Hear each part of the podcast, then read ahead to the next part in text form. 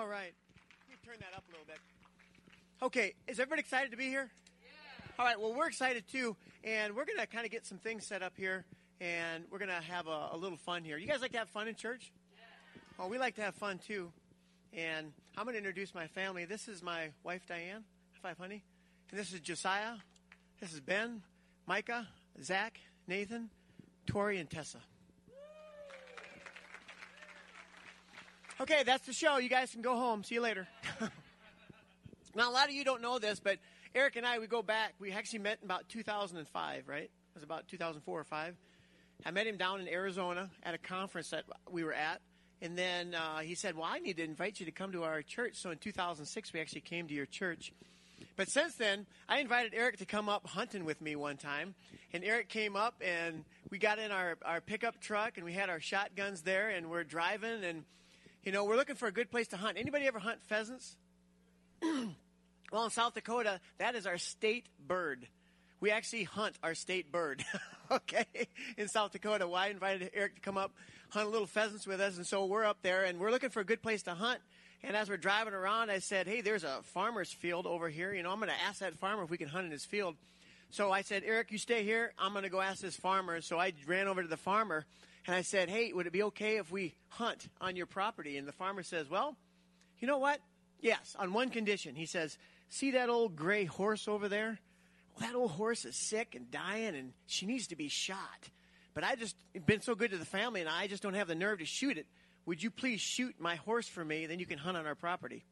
I thought, well, it'll be tough for me too, but I'll do it. No problem. So as I'm running back to the truck, I'm thinking to myself, I'm going to play a joke on Eric here. So I come back to Eric, and he said, What'd the farmer say? I said, Well, that no good, dirty farmer. He said, No. See that horse over there? Boom! I shot that horse dead, you know, and I'm laughing. And all of a sudden, I hear two more shots. Boom, boom. It's Eric running to the truck. Good job, Bruce. I got two of his cows. Let's get out of here. no, mm-hmm. that didn't really happen. Okay, that's just a joke, okay? but we like to have fun. But uh, we've got a poster here Champions Choose the Easy Path. Is that what it says? No. No. Okay. We're going to have a little fun, and we have these guys in the music back there. We need some music, please. Here we go.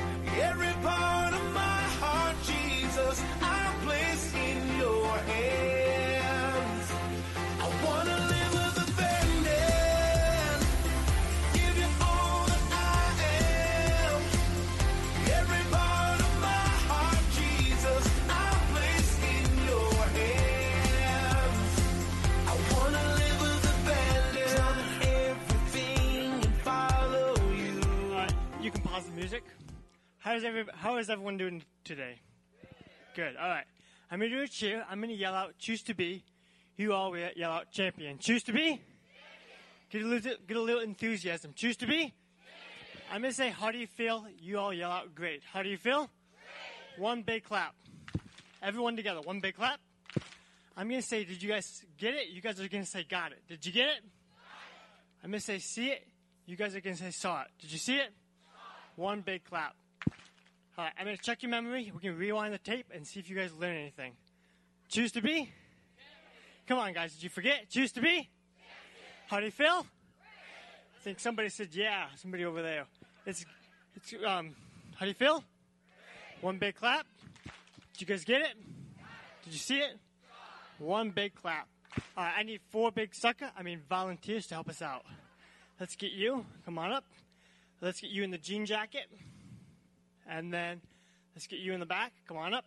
And somebody from over here. Let's get the lady in the back. Come on up. Yep, come on up. Alrighty. You can stand there, you can stand there, you can stand here, and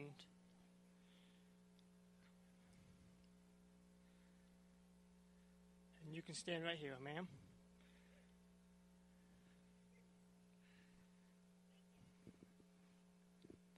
All right. We have Ben, Micah, and Zach, and we're gonna. You can turn face the crowd. They each have applesauce. They're gonna spin a basketball on the edge of the spoon while the ball is spinning. They're gonna feed our volunteers some applesauce. We need you guys' help, and we want you guys to clap and yell, "Go, go, go!" Music, please. hands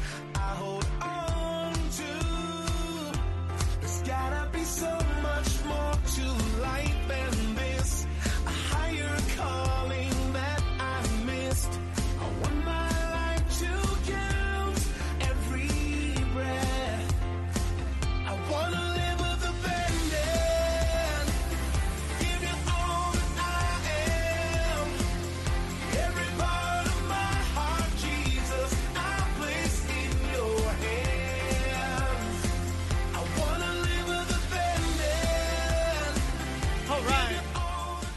big hand. Good job. Okay, choose to be. How do you feel? One big clap. Did you get it? Did you see it? One big clap. Okay, Eddie, you want to help me? Eddie, come on up. Yeah. Let's give him a big hand. All right.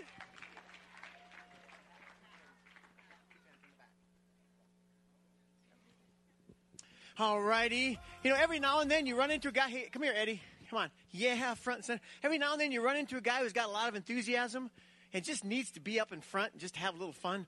And yesterday we got him a T-shirt. He's all set. But are you ready for your trick? Make a trick. Uh, yeah. okay. We'll give it, just give it your best shot. We need some music. Here we go. I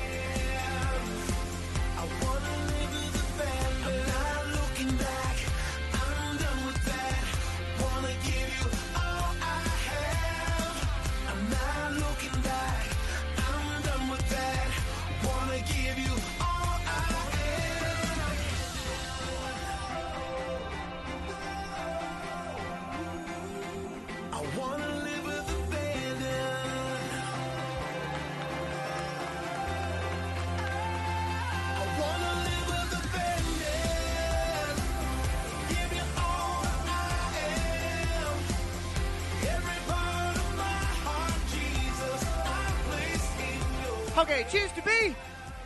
How do you feel? One big clap. Did you get it? Did you see it? One big clap. Hey, let's give that worship team earlier a big hand. That guys did a great job. I appreciate that. Um, you, we get to travel a lot, and I meet a lot of cool people, and we're meeting a lot of talented people. And what we're going to do is we're going to see how talented some of you in this crowd are. We're going to get maybe a, a mom, four, uh, four people, mom and a dad, and a mom and a dad. Doesn't have to be from the same family, but somebody that's a little older here. Okay, let's get Eric. Come on up, Eric. You can come on up, and let's get the the secretary. Yep, come on. There you go. Stop hiding behind that. Let's get the worship lady. Come on. And your husband. Is that your husband?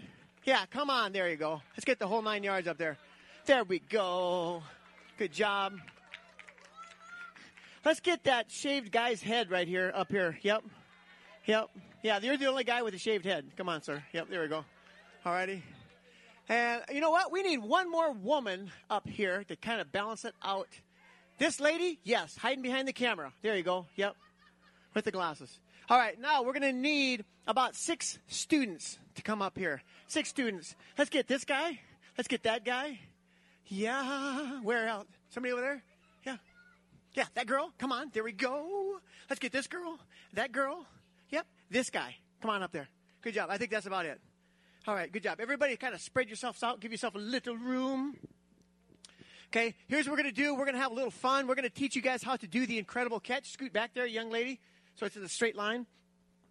Good job. We're going to teach you how to do the incredible catch. The Incredible catch is a pass you throw to yourself, and you're going to catch it in an awkward position. Who's going to do this? Josiah, want to try? Who's your Ben's going to come? Okay. All righty. Come on up, Ben. Ben's going to throw the ball over his head. Instead of catching it at his back, which is much too easy, he's going to actually go between his legs with both hands and catch it right there. This is the this is that was slow motion. Here's fast motion. Up, boom. Got to get the pass just right. You can throw it up, boom. One big clap. Everybody together. One big clap. Everybody put your basketball on the floor. Good job. Spread your feet out a little bit. Good job. Now you're going to pretend you're holding a basketball in your hand. Throw it kind of toward the back. Go between the legs. Okay? Try it again. Throw it between the legs. Now, I noticed some of you, when you did this, listen, I'm going to give you a little hint. Even though you can't see the basketball, look the direction the basketball's coming. In other words, don't do this. the basketball isn't there, it's going to be back there. So look down here.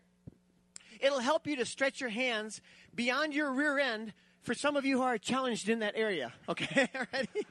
So we're going to give you 30 seconds. Now listen, anybody who does this in the course of 30 seconds is going to win a nice big juicy $100 bill. Okay? Now this puts a whole new definition to the word volunteer, right? Now you're paid. You're, a paid worker. All right? But you got to get the got to get the thing. But listen, I did this one time, and the guy threw it up over his head. He caught it with one hand between his legs, one hand outside his legs. He looked at me and said, Bruce, I caught it. I said, No, you didn't. You had one hand in, one, both hands have to be between the legs. He looked at me and said, Well, don't I at least get 50 bucks? You know, half? I said, No, both hands have to be between the legs. So, everybody pick up your basketball. Good job. You take, step up here, buddy. Right, about right there. Come up, right there. Stay. Come up here, sir. Stay. Come up here. Stay. Come up here. Stay. Come up here. Stay. Come up here. And stay. Everybody face that direction. So the basketballs don't hit the stairs back there. We're going to keep kind of going in one direction. We're going to give you 30 seconds. When I say go, you start that music. Okay. And here's what we're going to do 30 seconds. If you don't get it on your first try, run after your basketball. Try it again. Okay. Do you think anybody's going to get it? Okay. Now, if you were up here, you'd want people cheering for you, wouldn't you? Put your hands together, cheer them on. Ready? Do your best. On your marks, get set, go. Music, please. There you go. Over the head, between the legs. Between the legs there. Oh! no, you got to go between your legs. You're going behind your back, you folks. There you go. Yep. Reach between the legs. There you go. Yep. There you go. Come on, $100. $100, folks. People must not want that money very bad. I don't see people hustling. Oh, Eric, you almost got it. Oh, good job.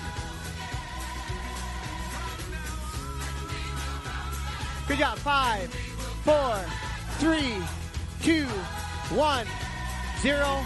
Uh, okay, stop. Okay, give him a big hand. Good job. I don't think, did anybody get it? He got it? Okay, come up here, sir. Did he get it? Oh, this is him? Okay. Okay, he did get it. He, we got video evidence of this guy getting it. Oh, man, he got it. Wow. What's your name, sir? David. David? Okay, let's keep Pastor up here, Secretary, Singer, and David. The rest of you guys go have a seat. Give him a big hand. All right. Come on up here, David. Now, come here. Now, what do you do for a living? Uh, work for the railroad. Okay, work for the railroad. Let's give the railroad a big hand, all right? Have you ever won anything like this in front of so many people and beat all the competition? Not, not that I can remember. Okay, what do you say to all your fans? Thank you. Good job. All right. now, what do you say to them? What do you mean? Well, I mean, these guys were cheering you up. Oh, good job. all right, what did I promise him? Did that actually come out of my mouth? Nice, big, juicy hundred dollar. You know what? We need to just. Uh, we have a little problem, and the problem is I've done this a lot. Nobody's ever caught it. So I don't carry that much money. Besides, you saw how many kids I had, right? Look at Tori over there. She's crying. She's not going to be eating today. Maybe we could just forget about it. We forget about it? Sure. Is that the right thing to do? Hey, whose side are you on? Come on. All right. Should we pay this guy? All right. Bring it up. All righty. Good job. Hey, you did such a great job. You ever shop at Walmart? Yeah. Okay. Listen, go to Walmart, slap that stuff that you want on the counter, show this lady this money, say, give me my stuff. I'll be visiting you in prison. All righty? All righty. Good job. We're going to have a little fun with you. Let's have the secretary stand right here, ma'am. Okay? Good job. You're going to stand right there. You're going to stand right here, ma'am. Good job. And then Eric, you're next. And then sir, you're next. Right over there. Yep. Yep. Good job. Very good. All right, face this direction. We're going to play a little catch. Music, please. Here we go.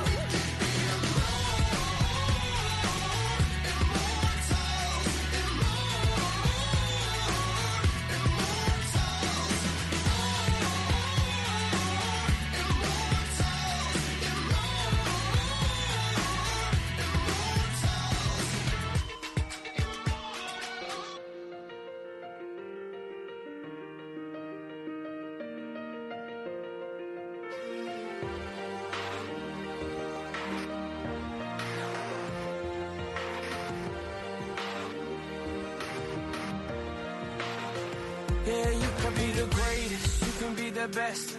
You can be the King Kong banging on your chest. You can beat the world, you can beat the war. You can talk the guy, go banging on his door. You can throw your hands up, you can beat the clock.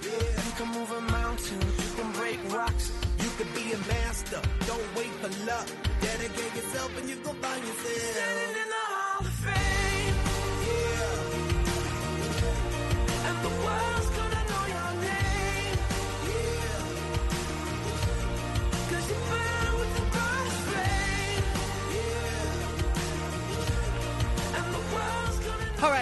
To be.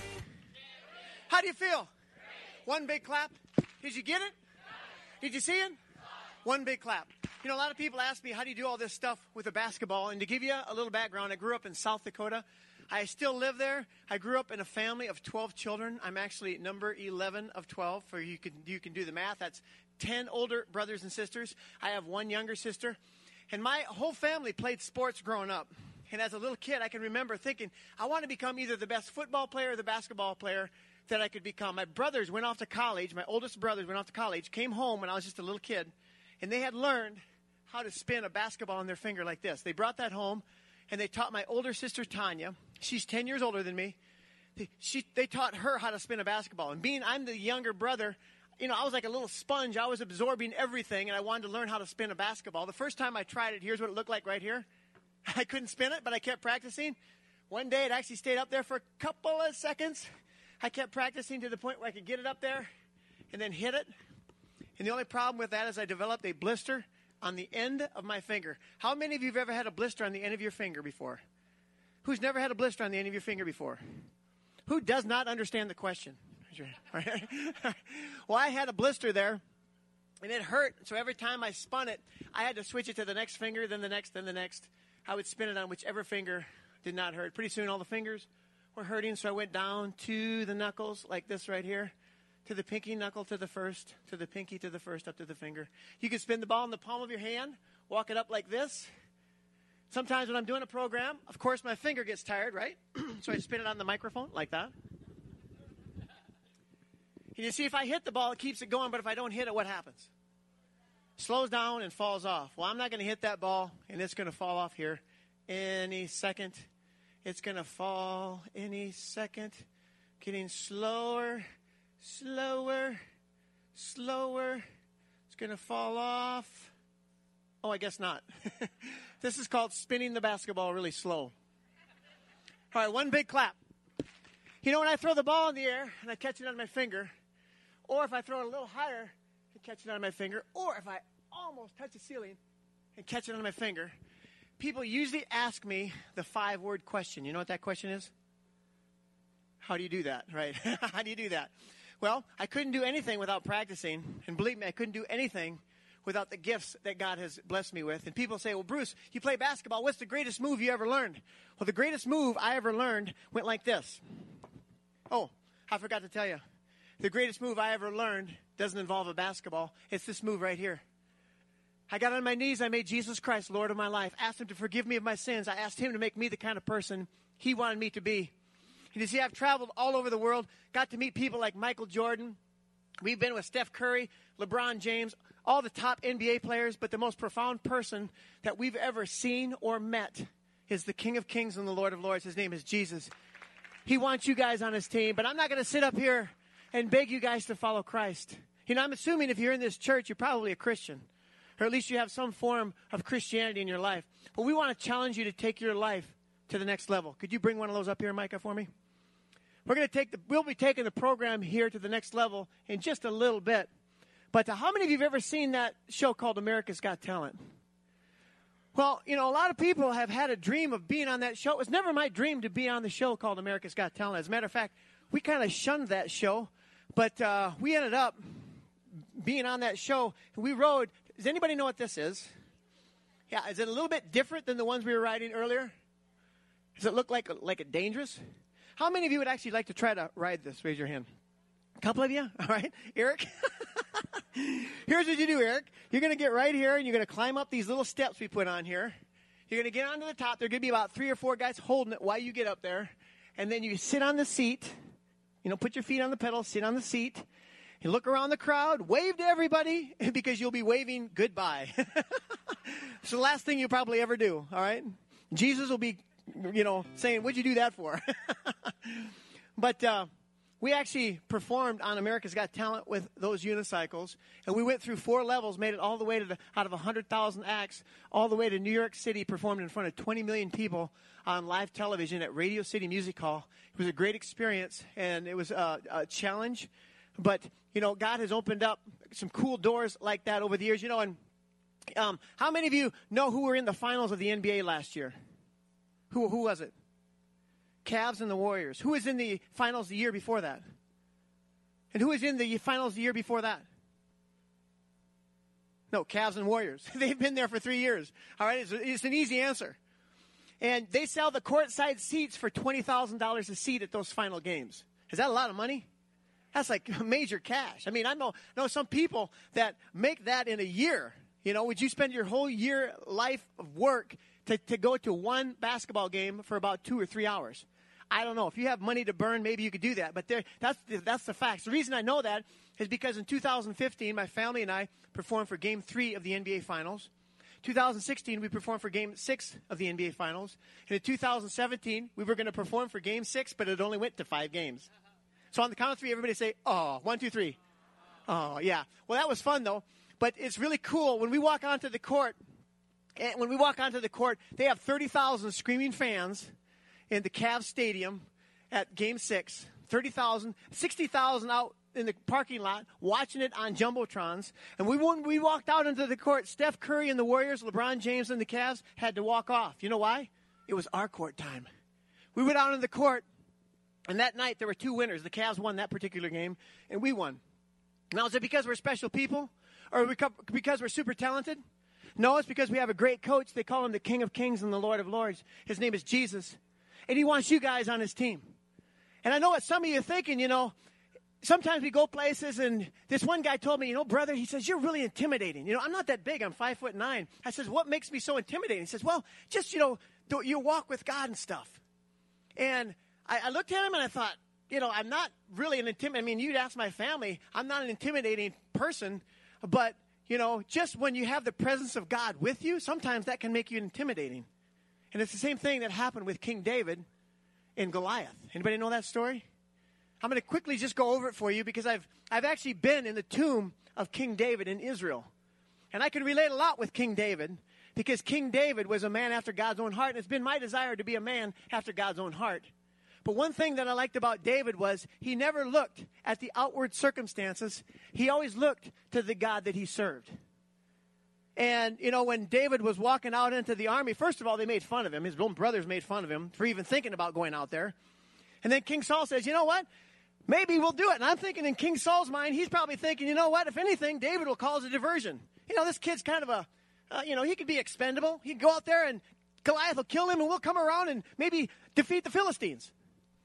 He thought maybe he'd be a good scapegoat. But David had other plans and so did God. God had other plans too. But you see, even before this, God, was preparing David for what he was coming up against. He actually brought a lion and a bear to try to steal the sheep that he was guarding as a, as a boy. And what did David do? He killed both the lion and the bear. You know, some of you are going through, man, why am I going through so many struggles? Why am I going through so many trials? You see, God's preparing you for the big opportunities that He's bringing your way. And you be, need to be ready for those opportunities. You know, we were performing for America's Got Talent, I knew we were going to be on this stage and we didn't know what to expect. So what I did was we went into a gym. I shut all the lights off in the gym. I put my kids on all these 10 foot unicycles, all the kids on unicycles, and we put strobe lights in this gym, turned the music on really loud, and we did our whole program like about 10 or 15 times in that dark gym. And the reason I did that was because I wanted to be prepared for whatever they threw at us when we got to New York. And seeing that, that's what God was doing with, with, with King David. He was preparing this guy. He says, Man, I got a plan for you. Right now, just be faithful in what you're doing. Just keep doing what you're doing. But, you know, there's going to be an opportunity. And say, here's the scoop. Anybody ever heard of a motivational speaker named Zig Ziglar? Well, Zig Ziglar has a quote. He says, Success is when opportunity meets preparation. I'm going to say that again. Success is when opportunity meets preparation. And the question I have for you is what are you doing right now to prepare yourself for the opportunities that God is going to give you in your life? What is it that you're doing that's, that, that you are preparing for right now that God is going to give you when He gives you the opportunity? Because those opportunities are going to come your way. They're going to come knocking. Like that door right there. That, they're going to become knocking. You're going to go open that door, and if you're prepared, you'll walk right through that door. But if you're not prepared, then you know what? You're not going to be able to go through that door. It's real simple. But my favorite part of the whole story is when David walks out into the battlefield. He chose five smooth stones, and he said, you know, he came, comes out there, and Goliath says, What? You send a, a boy out here? Come here, young man. I'm going to feed you to the birds of the air and the beasts of the field. And David, undaunted, looked straight at that giant, and he was probably, I mean, he could have been as high as his ceiling, you know? But I mean, it's a big guy, whatever he was. They say he's nine foot, and that's, that's, a, that's a, could be a, a, a very meager uh, description of him, but he could be as much from, from anywhere from 8 to 12 feet tall, that guy. He was one of the Nephilim of the, of the, of the, of the Bible. So he's a giant, a big guy. He's not like six eight. He's like, like eight foot. I've been with guys that are eight feet tall. I was on a Guinness World Records show, and there was a guy, Matt McGrory. He's eight foot tall, big guy. But anyway, he's huge. And I saw them, and he'd be very intimidating. But I was, when, when he saw him, David looked right at him and says, You come at me with sword and spear, but I come at you in the name of the Lord God of Israel. And he prophesied to him. He says, Today God's going to deliver you into my hand, and I'm going to cut off your head. and you know what? That's exactly what happened. And the next part of the story is my favorite because here's what happened David, he didn't sit back and wait for the giant, he ran at the giant. He ran at the giant. He swung his stone, hit him right between the head, first shot, took his own sword, the giant's own sword, and did exactly what he told him he was going to do. He cut off his head. I think Saul and the whole army of Israel was shocked, number one. But number two, it also gave them a, a desire to, like, man, he just beat the best warrior. These other guys are nothing. Let's go. You see, for 40 days, Goliath had daunted that, that whole army of Israel. Bring out your best warrior. Who's going to fight me? Nobody. They would cower in fear. Look at the size of that guy. I mean, from a distance, you know, he's across the valley. He must have been huge. The guy, his armor bearer, was probably half his size. So they could easily see this guy is like not not joking. He's like going to kill somebody, and it's not going to be me. Well, here you go. When you go into life, what's going to happen is you're going to be like, man, that's too too fearful. It's called the the mouse with a microphone. You know, you go into that dark room and you hear this, you're going to die. And it's all dark, and man, I'm not going in there. But all of a sudden, you get the little faith and you, the faith of God's word, and you flick on the, the light of faith. It turns on the light, and you look in the corner, it's a mouse with a microphone. Because in the sight of God, see, David did not see Goliath. He saw the God behind Goliath. And it was his, his God that was going to defeat him. And see, that's what gave all these prophets of old, remember Elisha, you know, and all the different the chariots on the mountain. There's all kinds of stories like that throughout the Bible. And you see, when you get to, to the end of your life, you're going to say, you know what? I lived a good life. I made a good living. But you know what? I never led one person to the Lord. Do you know that 95% of Christians have never won one person to Christ? 95 of people who claim to follow Christ. Well, you see, Bruce, you don't understand. That's not my gift. Well, I have, a, I have news for you. That's not one of the gifts listed in the Scripture. Sharing your faith is not a gift. You know what it is? It's a command. Go into all the world and preach the gospel. Oh, you don't understand. I have no money. You know what? Neither do I. Well, I, I can't speak very well. No, I can't. You see, you're forgetting the promises of God's word. Philippians 4:13 says, "I can do all things through Christ who gives me strength." Now, would all things include sharing your faith? Or maybe all things would include maybe giving a little extra? All things would include maybe stepping out of your comfort zone? You know, do you think when Peter was in that boat, he didn't feel like, man, I don't want to step out of this boat? But you know what? He did. He saw Jesus walking on the water. He's thinking, man, if he can do it, I think I can do it. Jesus, if that's you, command me to come to you. Jesus says, come. So Peter stepped out of the boat and put his foot on the sea. Not the sea, what you're thinking.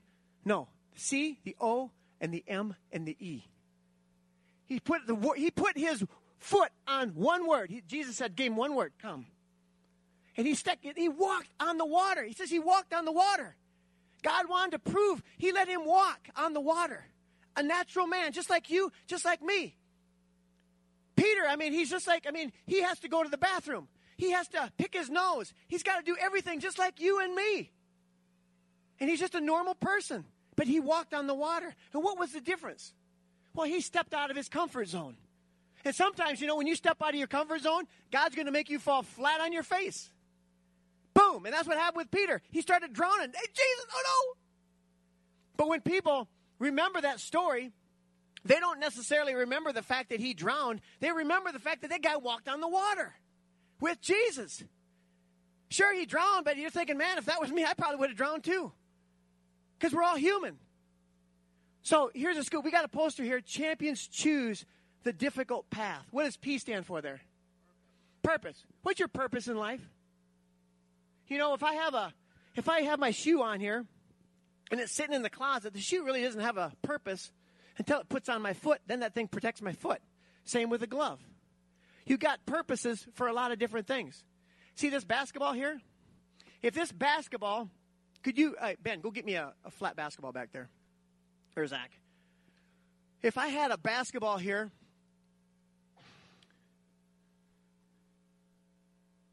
here is a flat basketball right here. Now, with this basketball, if it does not have air in it, I found out they certainly don't dribble very well. It might bounce a little bit, but it does not come up like it's supposed to. And if you try to spin these flat things, it does not spin. But what happens is when you feel the basketball with the right substance, it becomes useful in the hands of a master. Now, I happen to be a master at spinning a basketball. I've set world records doing it. I do it actually for a living. And so when I have a good basketball in my hand, I can know immediately whether that's a good spinner or a bad spinner because some of them have a like a wobble to them and stuff. So I kind of have to go through some of them and find the good spinners that I like to use in my show.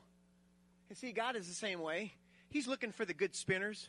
You know, if you're a guy like this here, you say, you know what? I don't need that guy. But you know that this guy could be useful right here. You know what? You know, it's a little bit low. Let's fill him up a little bit with more of the Holy Spirit so he bounces good. And so God will fill you up with the power of the Holy Spirit. And then you actually aren't the show, you become a tool for the show. Because the real show is Jesus. He is the King of kings and the Lord of lords. And it says, when you lift up the name of Jesus, he'll draw all men unto himself. When you start lifting up the name of Jesus in your life, you know, last night Eric and I went to Ace Hardware because I needed to get a cord for our bus. And as we're talking there, I got into the discussion with this young lady. Her name is Abigail. She goes to a Bible college recently, or uh, going to Bible college here, and we got to talk to her and got to kind of encourage one another in our faiths here. And as we were talking, I'm thinking to myself, here is a a young lady who's just you know doing a job, you know, as a cashier at at uh, Ace Hardware, just biding her time. And I, you know, I'm, I'm thinking to her, what is she doing right now to prepare for the opportunities God is going to be preparing for her? And what are you doing right now? Are you full of air like this? Do you have a purpose in life? Okay? Some people, you know, I, when I was going to college, these guys' purpose was to get a good job. You know, make sure you get that education. And then after that, you know, make sure you get that job with that good benefits. And then after you get them good benefits, make sure, you know, you get that good retirement, that 401k, because that's going to send you into retirement. And then after you're done with retirement, you can go and see the world and drive that big motorhome down the road and see everything. Is that your plan for your life? I mean, that might be a plan for a lot of people's lives. But I've got a, a new idea. Use your job as a tool. Don't let your job become the big cheese right there. Make Jesus the big cheese in your life. And use your job as a tool to, to, give, to bring people to Christ. Maybe, maybe you make a lot of money. Help other people. Maybe if you can't go into all the world, you can send other people into all the world. And you may say, well, wait a second, Bruce, I'm too old. You know, I just, you know what? Moses, when he started leading the children of Israel out of Egypt, he was 80 years old. He's 80. Is, would that be considered old by today's standards? I mean, he's an older fella. And he actually started his ministry of leading the children of Israel, and he did some of the most awesome, incredible miracles. God did some of the most awesome, incredible miracles through that man, splitting the Red Sea, walking through the Red Sea, you know, coming down on the mountain. Moses, when he came down, his face shone like the sun. They couldn't even look at the guy. He had a walk with God. And when you start walking with God, Eric was telling me, uh, Matthew 5 16, let your light so shine before men that they may see your good works and glorify your Father who is in heaven. That's kind of the theme for this whole week. God wants you, no matter what you're doing, whether you're digging ditches, running a forklift, whether you're, you know, maybe a greeter at Walmart, whatever you are doing, you need to shine for Jesus. You know, maybe give an encouraging word. Maybe give a, a little gospel tract. Hey, here's something for you to read later on. We try to give out cards and gospel tracts and books to all kinds of people when we're on the road. Because when we're when we're on the road, when we share Jesus, it's not just up here when I'm talking to you guys. Hey, we're trying to share Jesus at all times. Become a light. How do you become a light? Only when there's certain times? No. And you may say, Bruce, what are the qualifications for sharing your faith? Well, they're given right in Scripture. 1 Corinthians chapter 2. Paul said these words. He said, Brothers, I come to you with no eloquence of speech. I knew nothing except for Christ and Him crucified. I came to you in weakness, fear, and much trembling. Those are the five qualifications for, for sharing your faith. Paul says, I came to you with no eloquence of speech. First qualification, you're not supposed to be able to speak very well. He says, Yeah, I can't speak very well. Second qualification, he says, I knew nothing except for Christ and Him crucified. Second qualification, stupidity. Paul, the only thing he knew was Christ and Him crucified. Weakness, fear, and much trembling. Those are the five qualifications for sharing your faith. And if you if you exhibit any one of those qualifications, I got great news for you. You qualify to share the gospel of Jesus Christ. Because if you get up in front of people and you're like a Billy Graham or a Franklin Graham and you got great words and you can know exactly what to say and you're up there and you're sharing this stuff, you know what? Hey, some of the glory of God is getting stolen because you're such a great guy. You got great, you know, maybe you're a great singer, and you know, you do a great job. But hey, God says, make a joyful noise unto the Lord. Like like Eric was telling us. He said he sang one time in church. He said he just made a joyful noise unto the Lord. okay. But we all have our gifts, right? So God's got a purpose. What does A stand for there? A stands for attitude. You know, there's a man, his name was Sir Christopher Wren. Sir Christopher Wren was an English architect and he designed a great cathedral. And they were going to build this cathedral.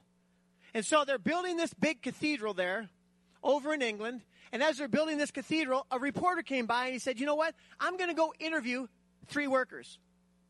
And so they, he decided, I'm going to interview three workers. I'm going to ask them this one question. The question is, What are you doing? And so they came up to the first worker and he says, They asked him this question What are you doing? And the guy says, Well, he says, I'm just biding my time, you know, just, you know, working for 10 shillings a day.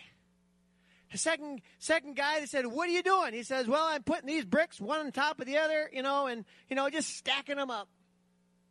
He asked the third guy, What are you doing? He says, Man, what am I doing? I'm helping Sir Christopher Wren build this huge, beautiful cathedral. And you see, it all had to do with their attitude. You know, when you look at the little menial tasks like doing the dishes, you know, kids doing the dishes, cleaning your room, you're thinking, man, what am I doing? This is not God's plan for my life. My God's plan for my life is bigger than this. I remember one time I flew halfway across the world. I went all the way over there, and on my way home, I'm thinking, man, what did I go over there for? I didn't even have hardly an opportunity or do nothing. But on the way back, this young gentleman prayed to receive Christ on the plane. And I'm thinking to myself, would God fly me all the way over there, do hardly nothing, then fly me back just so I could sit by this guy on the plane? Yeah. You know, and we go through life, and here's our attitude. Hey, you know what? I would like to help you, ma'am, but, you know, I got to go do God's will. You know, but I, will pray for you. See you? Yeah, I'll pray for you. See you later. You know, hey, that could have been God's will for the whole thing right there. God wants you to take your eyes off yourself. And here's the here's the will. Anybody want to know the God's will for your life? You might want to write this down. Here's God's will for your life. You ask me what the will of God is, I answer you true. It's the nearest thing that needs to be done that God can do through you. I'm going to say that again. You ask me what the will of God is, I answer you true. It's the nearest thing that needs to be done that God can do through you. Well, you say, I can't do the dishes. That's not part of God's will. I don't want to clean my room. I mean, I got bigger things to do than that. I gotta, I gotta study for this test that I don't want to study for. No, God, that might be God's will for your life at that moment. So, hey, change your attitude. What does T stand for? Think of others. Anybody ever heard of a man named William Booth? William Booth is the founder of an organization that's all over the world. He was helping a bunch of drunks down in one area, got these guys off of alcohol, got them working, and then did the same thing in another town. And it got to the point where other people saying, you know what, I want to do that in our town. So these other guys said, you know what, what are you doing? So he started this organization, and this organization is still going today. It's called the Salvation Army. William Booth started it by helping a bunch of drunk people get off alcohol and find, find God. And so what happened was William Booth is now in his older years, and he is every year they would have a convention where they'd bring all these Salvation Army cadet, uh, can, uh, um, cadets come from all over the world to hear Mr. Booth speak. But this particular year he couldn't speak because he was so sick. He was on his deathbed. And so they said to Mr. Booth, he said, Man, you got to come. All the leadership came. You got to come and speak. He said, Well, I can't. I'm too sick. He said, Well, and I know what. Can you write a note? So he said, Yeah. So he scribbled a little note down and gave it to the leadership. Leadership got in front of all all the the delegates from all over the world, and they said, "We got a message from Mr. William Booth." And they opened up the note, and to their surprise, there was one word, and the word was others. You see, if you go through your whole life and you're thinking of one person, by the way, we're living in the me, me generation. By the way, I want to take a selfie right now. That's the me generation. Okay, we're living in the me generation. It's okay to take a selfie now and then. It's okay to think of yourself now and then. But remember, if you live your whole life and think of nobody but yourself, you are going to die a lonely old man and a lonely old woman. But if you start going out of your way for others, how do you spell the word joy? J O Y. Jesus, others, and you in that order. If you want to have joy in your life, put God first, other second, other people second, and yourself last. You know what's going to happen? Well, you're going to miss out, bro. I'm going to be the last of the line. Yeah, you will. Probably a lot of your life. But the, the more you start thinking about serving other people, what's going to happen is God says, hey, you can't outgive God. I mean, you start start trying to out, look at the book of Malachi. God says, test me. You start making sure I've got enough in my house. I'm going to give you a blessing so big you can't even contain it. And that's the truth.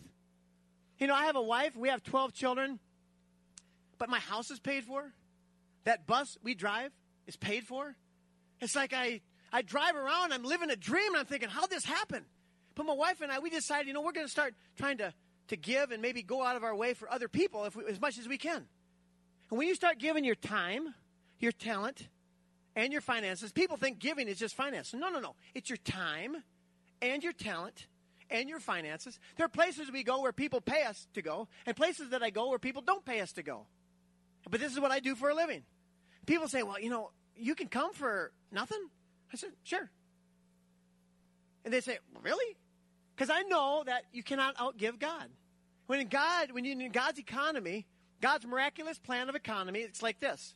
God says, don't give with what's in your bank account, give with what's in my bank account. And our Father owns the cattle on a thousand hills. And if He owns the cattle on a thousand hills, I think He owns the hills and everything else too, don't you? He sure does.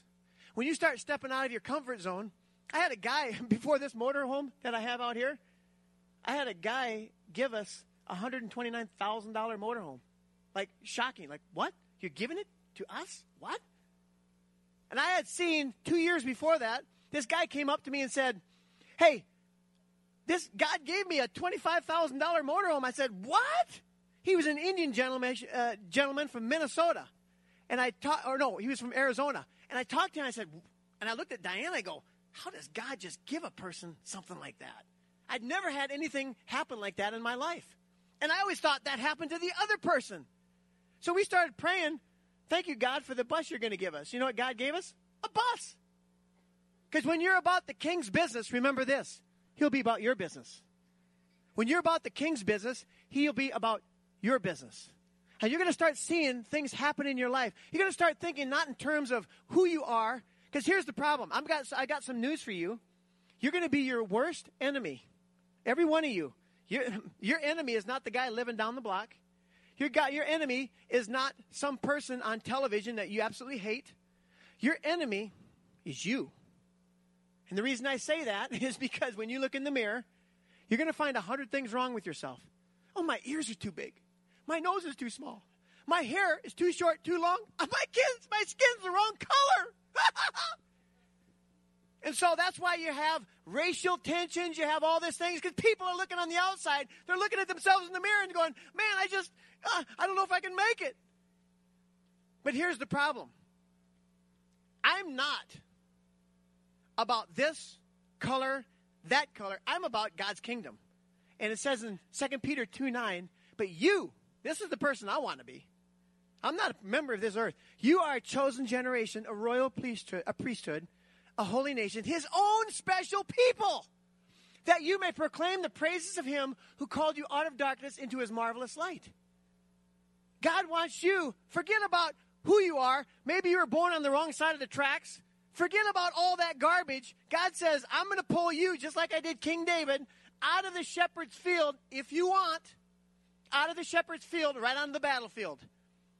And I'm not going to throw you out there to the lions. I, will do just like I did with, uh, with uh, Daniel. I'll, you may be in with the lions, but they're not going to touch you. Goliath will not touch you, which he didn't. David did all the touching, and it wasn't a happy touch, was it? It was a sad touch for Goliath. But he went out because he was looking at not who he was on the outside, he was looking at who he was in God's kingdom. And he is a chosen generation, a royal priesthood, a holy nation, his own special people, so he can proclaim the praises of him who called him out of darkness into his marvelous light. Let's give God a big hand for that. Amen? so here's a scoop purpose, attitude, think of others. And what does A stand for? High standards. Okay? Now, in Scripture, it says that you can be a vessel of honor, right? Or a vessel of dishonor. Okay? You can be like a plain cup, or you can be like that piece of china that they want to put right out on the table to show everybody. What kind of a vessel is it that you want to be? Okay, that's a question I have for you. What kind of vessel do you want to be? Because you know what's going to happen? If you think you can or you think you can't, you're right. If you think you can or you think you can't, you are right. When I was younger, I had a dream of playing in the NBA. And if you ask me today, Bruce, you still like to, would you still like to play in the NBA? I tell you, I do. Which team do you play for? All of them. How do you play for all the teams? Well, I don't know. The Chicago Bulls, Cleveland Cavaliers, Oklahoma City Thunder on March 23rd. We're going to be right here in your state performing at a halftime show. I get to play in the NBA, but I don't have to ride around in a bus with a bunch of other sweaty guys. I got a bus just like theirs, and I get to ride around with my family. Is it because I'm a special person? No. Is it because I'm super talented? Mm-mm. It's because I have a great coach, the King of Kings and the Lord of Lords. His name is Jesus. And he wants you on his team. And Jesus is saying to you, hey, I'm not going to beg you to follow me, but I want you to know it will be difficult. But if you want to be a champion, you got to choose that difficult path. Here's an easy path. There's the Bible says there's a wide road and there's the narrow road. When you stay on that narrow road, it's going to be difficult. And I tell you, having a wife, 12 children, traveling 200 days out of the year is can be difficult. You know, the other morning we got up to go. We're going to Iowa State to perform for the men's and women's halftime shows, and it was the coldest morning. Oh, it was freezing cold. It was like 20 below zero up in South Dakota. And was it Ben or who was it? Ben was out there with me. So we get our bus. We have a big shed we park our bus in because the bus wouldn't start if I didn't have a shed. So we park it and we pull it out. We hook up our trailer, and the, it's four, about five in the morning, so it's pitch black out. We plug in the lights, and the lights don't work on the trailer. 20 below zero. So I said, okay, Ben, let's back the trailer into the shed. and we packed it into the shed. The shed is heated, but it's the door's wide open. It's freezing. I mean, it's not 20 below. It's like only 10 below now. Okay. so we're in there. We're trying to get these lights working. We're spending a half hour. We're having to go into the bus every now and then just to get warm. My fingers are about falling off. But we finally got the lights working. Praise God. But it's stuff like that. It's a constant. 99% of the battle, it's just showing up. After you show up, I remember one time my oldest son Jacob, who's not here, but my oldest son Jacob comes to me, and we had just had two flat tires on a trip, and we got there just in the nick of time. And they're introducing us, and Jake looks at me and says, They have no idea what we just went through to get here. And that's the truth. Sometimes people don't know half of it.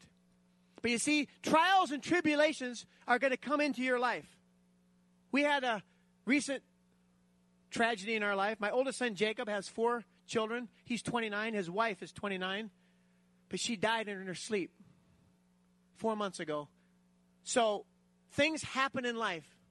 But we're not blaming God. We know that God has all things. All things work together for good to those who love the Lord, who are called according to his purpose. So things happen in life, things that we don't understand, but we are praising God. And it was one of those phone calls that my wife and I got that you never want to get as a parent. I mean, for us, it was like losing a daughter because we had known Alicia, his wife, for 17 years. They had been married for 10 years. They have four beautiful children. But he's doing good. He's doing great. God's getting us over it, getting us through it. But praise God, we have a great God in heaven. Let's give him a big hand, all right? H stands for high standards. What kind of standards do you want in your life? You want high standards. Okay, you want to be a vessel of honor. Okay, here's what happened. If you start having a purpose in life, you start having a great attitude, and you start thinking of others, you're going to be very, very successful.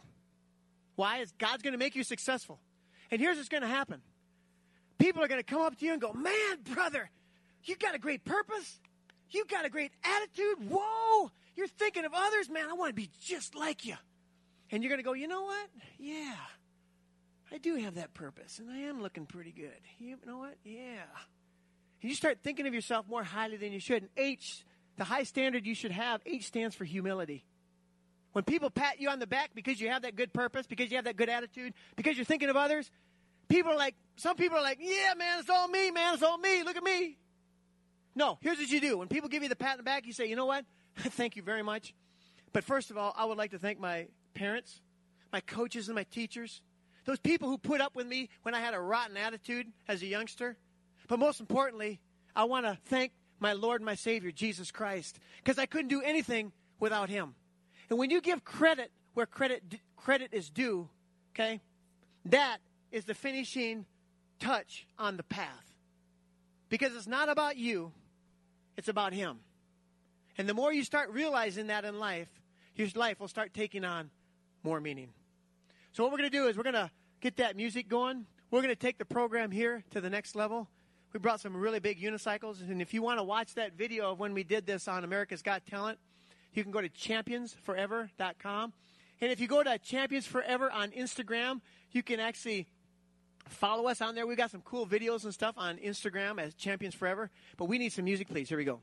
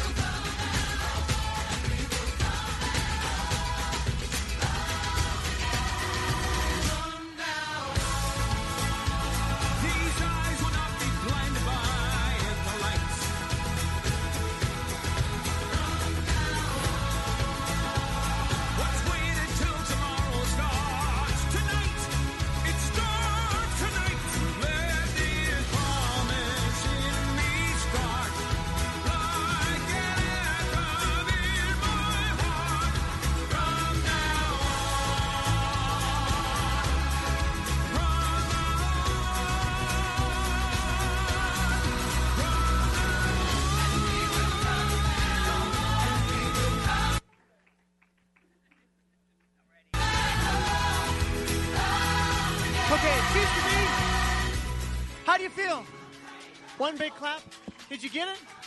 Did you see it? One big clap. Okay, we're going to do a couple more things here. Uh, my son Josiah and Ben are going to ride um, some interesting looking unicycles. One of them is a two wheel unicycle, and it, what it is is you actually it's probably one of the most difficult things you'll ever try to ride because you have to think totally opposite of where you normally ride because you pedal backwards to go forwards. So, and then Josiah is going to ride the thing we called the Waka cycle. is probably one of the the most difficult thing to ride that I've ever tried because it's it's just is Josiah. Could you show him that thing? Just turn it sideways and pedal the thing. Show him. It's actually where the wheel is. You have feet that walk. So he's going to try to he's going to try to ride that thing for you. and as you're as you're watching these guys ride these things, when Ben's riding that two wheel unicycle, sometimes you might feel like you're going backwards in life. But with Jesus, even when you're going backwards, you're going forwards. And sometimes you might think like you're not getting anywhere in your walk, but like Josiah here, he's going to show you, hey, you take one step at a time. The, the a journey of a thousand miles begins with that first step, right? So here we go. Music, please. Here we go.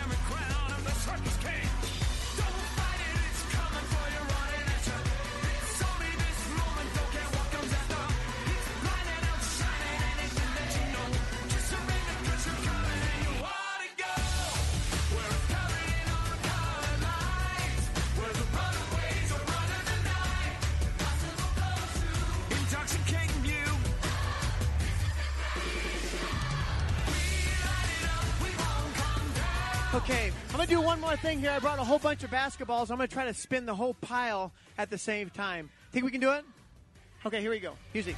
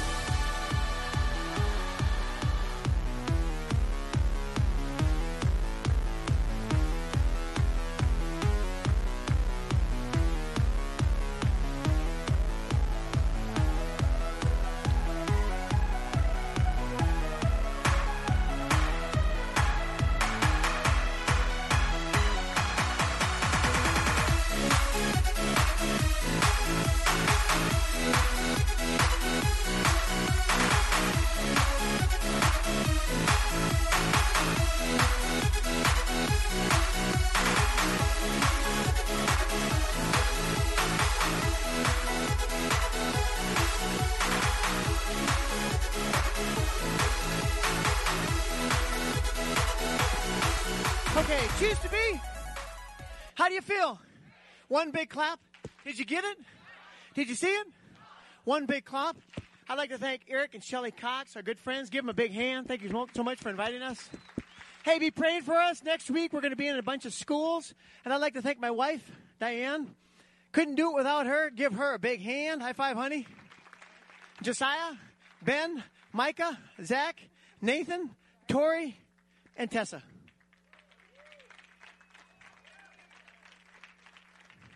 Thank you very much. God bless you guys. Have a great day. Hey, we've got a table back here, and we've got some t shirts, books. My wife and I, over the years, people said, You need to write a book. So, you know what we did? We wrote a book.